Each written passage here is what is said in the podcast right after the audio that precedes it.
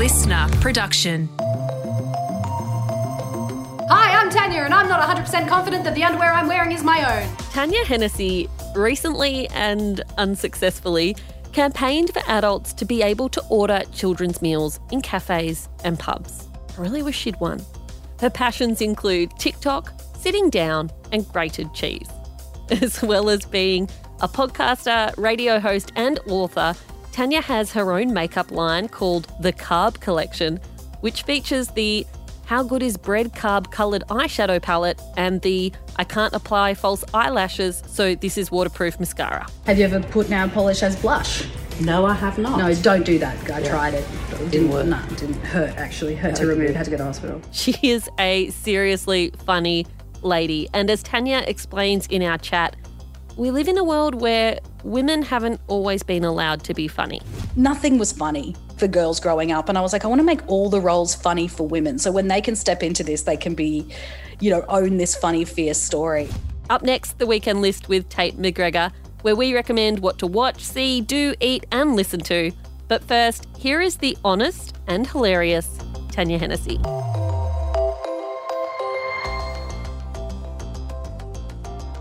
Tanya Hennessy, welcome to the weekend briefing. You are a very busy lady. You are a comedian, you're a TV presenter, you're an author, you're a podcaster, you're a radio announcer. I've probably missed 10 things. My question is Do you ever wish you were less busy? Uh, yes, actually. I just, I I'm trying now to chill out because methinks the burnout is real. Someone sent me a, a candle with both ends lit, and they wrote, "This is the Tanya Hennessy candle," and I was like, "So true." And then you know, Jeb, I've been like, "Okay, I bought this kinesiology machine. You can't see it, and maybe you should buy this. It's." You know what? It comes up when you use the app. It goes, it's called a Healy. It comes up and says, there is no medical proof that this works. but Don't it's get meant invested. to like yeah. it's meant to help your uh you know your stress levels and your burnout levels and i love kinesiology and that's trying to help me but the thing that i've been looking into and this is like an interesting too deep too quick uh, question is why do i feel the need to be so busy ooh So, what's the answer? Why do you feel the Because I'm similar to you. I I have a sense Oh, that I'm yes. running out of time. like I always have to just be going. Why do you feel that busy need? Well, you know, um, you know that lyric in in Hamilton uh, where he goes, "Why do you write like you're running out of time, writing and writing?" And I remember being like, "Oh my god, I relate to this founding father from the 1700s." like, you know, I was like, "Same girl." Samesies. It's a muscle. I've, I I don't know what it is for you, but for me, it's a muscle. And I learnt it when I was in radio.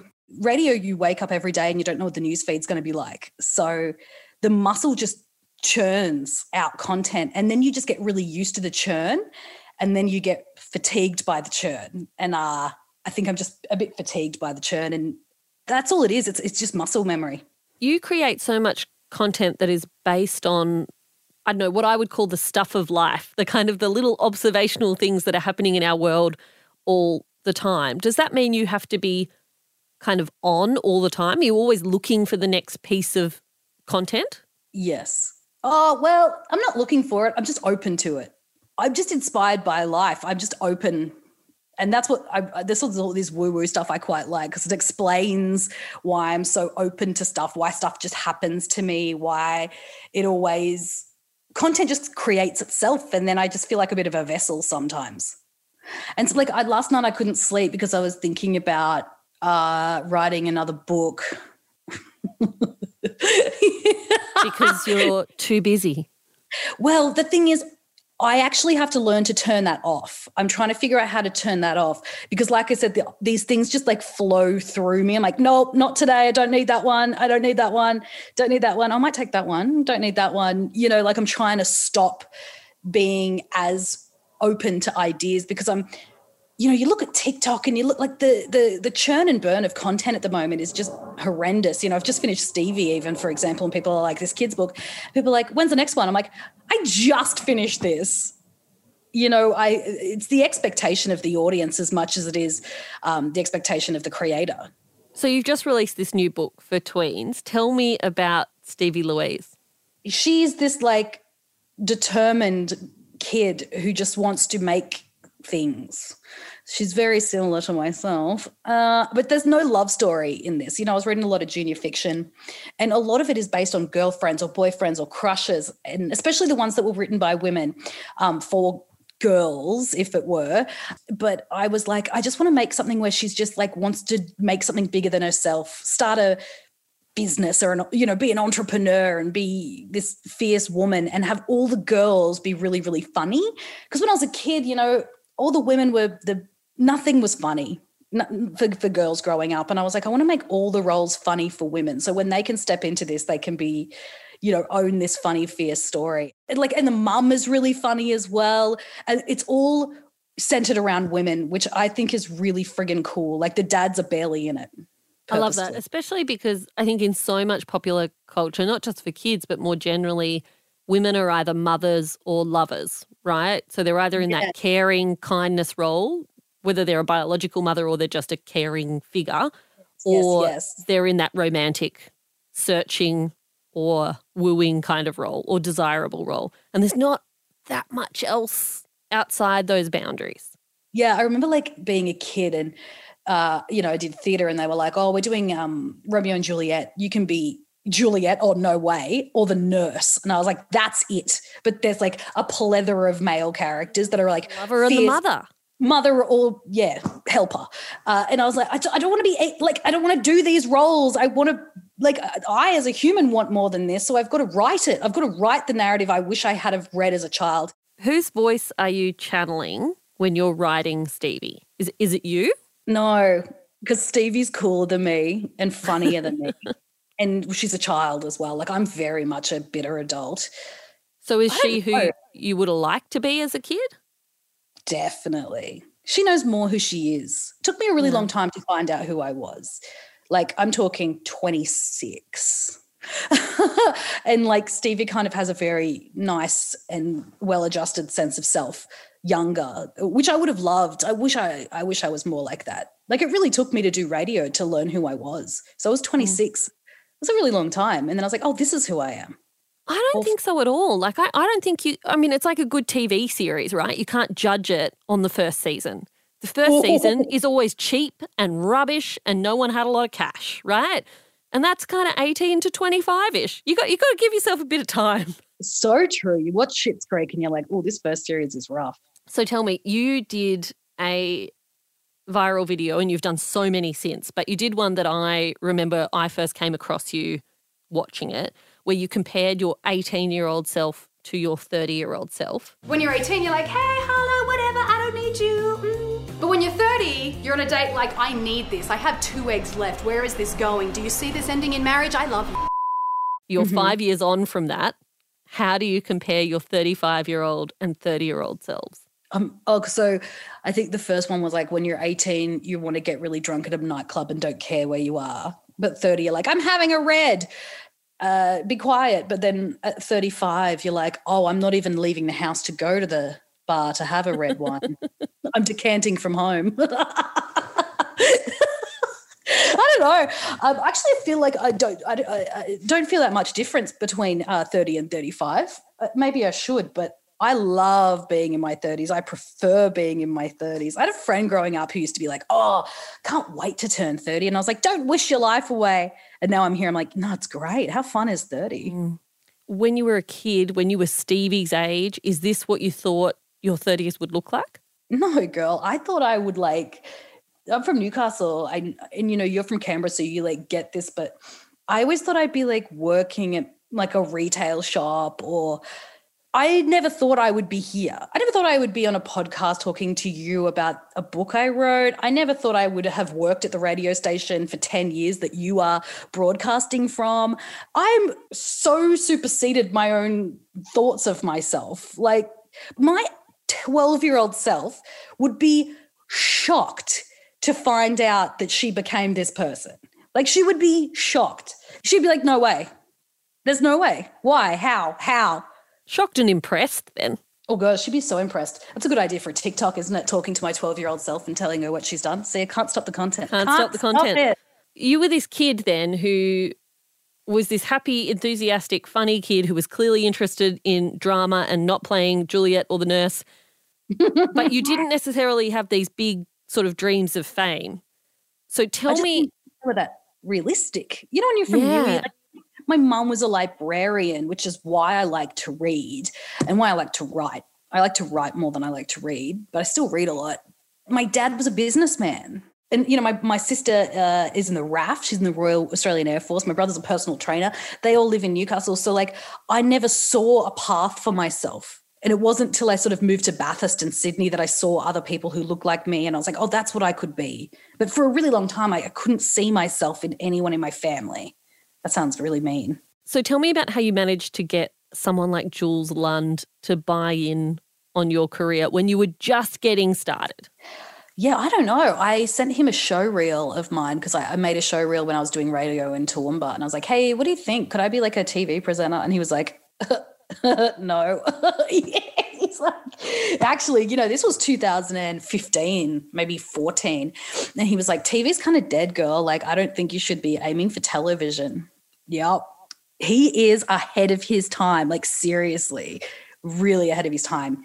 And he was like, I, I think you should be doing social. And I was like, okay. And he's like, make two minute videos, make them really funny, put them on social. I think that he just saw potential in being being yourself, which you know, it takes a special person to see that, and it takes a special person to understand that maybe your form isn't traditional. Mm. Like I did, I didn't look like a traditional television presenter at the time. I still don't. And he was like, "Here's a lane for you." And I'm I'm glad I had the sense to listen to him, but I'm even more glad that he saw something in me.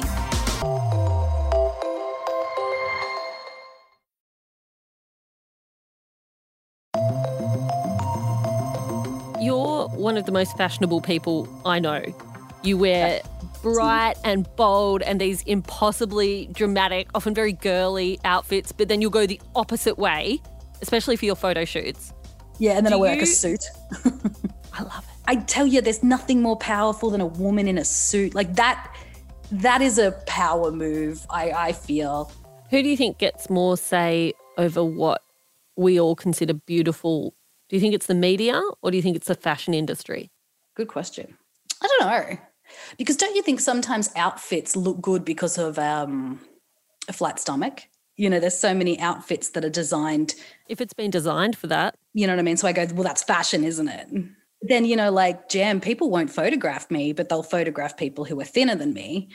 And I wonder why, because maybe I'm slightly more accomplished, but fat. So where does that sit into the the spectrum? Also, often I can't get dressed by designers, so I dress myself. That's why I have fun clothes because I've got to dress myself. And I think a lot of people think plus size and they think, oh, let's go to this shop. And I go, nah, there's heaps of stuff in LA and there's heaps of stuff that you can get custom made. And, you know, I just am not satisfied by being told the status quo by uh, someone who's narrow minded in their vision of what plus size looks like. Yeah, I think we we very slowly are moving as a community to a place that says if you're a size 12 or bigger, you are allowed to wear something that is not a smock. But media maybe hasn't caught up yet. Yeah. Yeah. But then, you know, you got you got social media that just says go f- it be you. Like I feel like I have learned so much about body confidence from TikTok. Not even kidding. I follow so many body positive women, like especially Lizzo. I watch her and I go, "Yes, bitch." And you know, that's that's why I'm on my angel cards and my bloody weird books about the universe because I need as much help as I can get to get through this life. It's hard, you know. And uh, these books sort of really reiterate the fact that you are enough because sometimes I, f- I feel like I'm not. When I step into my wholeness, that's when I'm at my best. And so when I see these other women like being themselves, I go, yes, I should be myself. And when I'm whole with myself and accepting who I am in that moment, it's awesome. And then you're in the media, so you've got to like deal with people saying stuff. It's not like, you know, it's such a, but I wouldn't give it up for the world. I love my life. I feel like I have the best life. I'm just going to pause there on that because that's really nice. I, d- I feel like a lot of us live our lives reaching for something that isn't what we've got now. So, you know, we uh, I think a lot of us live in our heads where we go, you know what? Things will be better when I've finished my degree. Things will be better when I've lost 10 kilos. Things will be better when I've had a baby. Things will be better when I've met the right person. Things will be better when, when, when, when, when, when, rather than saying, as you did just then, I love what I've got right right now. It's completes me in and of itself. Yes. And that's what a lot of this rhetoric in this woo woo world is. And I like that because gratitude has saved me. Because, Jam, I used to go when I'm on a bus, like when my face is on a bus, I'll be successful. And when I was in Canberra doing radio, I'd drive past a bus, multiple buses with my face on it. I felt nothing. And I was like, oh, this isn't the fulfilling part. The work is like creating a narrative with females at the center brings me joy. Seeing kids read my book and laughing and being their first book brings me joy. And gratitude has saved me by going, I'm thankful for the fact that I got to wake up today and do this podcast with you and have great people in my life and have a wonderful boyfriend and have a bed that I enjoy going to bed in. You know, like those simple things saved me because I I do do that. I go, oh, I'd be better if I was thinner. I'd be happier when I'm got more tan skin. I'd be happier if, you know, but they're just distractions. If you change the narrative in your head about what you're thankful for now, it can like pull you into your wholeness and it's better. It's easier. Tanya, thank you for being you. Thank you for joining us on the weekend briefing and for bringing so much lightness and life affirming content into the world. Tanya's new book for tweens is called Drum Roll Please, It's Stevie Louise, and you can grab your copy at all good bookstores or online via Booktopia. Hello and welcome back to the weekend list and an extra special welcome to Tate McGregor. Hello, my friend. Hello. Now, tell me, have you got something for me to listen to? Linda Marigliano's podcast called Tough Love. The final episode was put out last week. And it's a lesson in just the tough things going on in her life. So she's got a long distance relationship with her partner Magnus over in the States. And then she's also gone through the egg freezing process, not knowing where she's going to end up when she's going to see her partner again. And it's just a really revealing podcast into what's going on in her personal life. But also the soundscape of it is really interesting and well put together. It's like someone's actually almost made a song out of her podcast. It's really well timed and just a really slick production. So if you love a well put together podcast plus something revealing, listen to Linda Marigliano's Tough Love. It's this kind of two pronged thing. It's really emotional and it's also really logistical. And at the moment, we are in the middle of figuring out how to reunite and whether that's getting me to LA or getting him to Australia. Jam, what have you been watching? Okay, I have been completely devouring Call My Agent on Netflix. I'm a little bit late to this party, so please don't judge me, but it is a French subtitled comedy that is sharp and hilarious. And it is about how positively awful it is being an agent to film stars. So it is based around the agents rather than the stars that they represent. And it is looking at the relationships within the agency and also all of their relationships. It's got a real kind of 30 Rock vibe to oh, it, yeah, but yeah. very, very French. and it's beautifully shot, beautiful clothes. The language is lovely to listen to. It is really, really like laugh out loud funny. And I have been racing through the seasons at a worrying pace. Tate. What about you? What have you been watching? Oh, I've just gotten into an HBO Max series called The Flight Attendant with Kaley Cuoco. I think that's how you say her last name. She was from The Big Bang Theory. But this is essentially, she's a flight attendant who's a bit of a loose cannon. And you'll see this all in the trailer, so it's not too much of a spoiler. But she has a layover in Bangkok and then brings a passenger or goes back to a passenger's hotel room, wakes up the next morning, and he's dead in the bed next to her and she can't remember any of the night. Then she's essentially on the run from the police. I'm only two episodes in, but it is intense. It always leaves you on a massive Yeah. cliffhanger that makes you just want to hit next. It really has some well woven comedy, though. It's got a lot of light and shade. So it's a bit of a roller coaster if you're looking for that. And I'm hooked, to say the least. When I woke up in the morning, he was so alive. Think they know you're lying? The whole night it just flickers. I can't remember anything about it. Yes, I'm your best friend, so I have to ask. Why'd you clean it up? I don't know. I am really impressed that you've been able to stop at two episodes. I, I was also impressed, honestly. Honestly. Could have been the rest of my weekend. um, Jam, what have you been cooking up in the kitchen? Uh, as you know, I really love to cook, and I had some mates coming over last week for dinner who were both vegan and wanted to make something I hadn't made before. It can be really hard to cook vegan food. I'm sorry to all the vegans listening. It is hard when you're not used to it because suddenly you realize everything has an egg in it. Anyway, I went to good old Google, but Yotam Ottolenghi has a series of vegan recipes that can be served together. So I made them up. I just shamelessly copied exactly what he suggested. So we Nothing wrong had crispy couscous with pumpkin, tomatoes, and cinnamon. Which had this like caramelized kind of layer on the bottom of the pan, which made it ridiculously yummy. And then we had that with a kohlrabi noodle salad, which was delightful. And kohlrabi is an underused vegetable. Mm. And you have to ask for help at the supermarket to find it. But that's okay. Set aside your shame. And then we had tangerine donuts for dessert. And Did you I make give them? myself Oh my goodness. Yes, I give myself 11 out of 10. I want to be around to the next dinner then. That's it for the weekend briefing today. If you enjoyed the episode, then we would love for you to come back again. The best way to do that is to subscribe to us wherever you get your podcasts. Then you'll get us dropping into your feed each and every day. We will be back with the briefing on Monday morning at 6 a.m. sharp, where Tom and Annika will have the most important headlines straight to your headphones.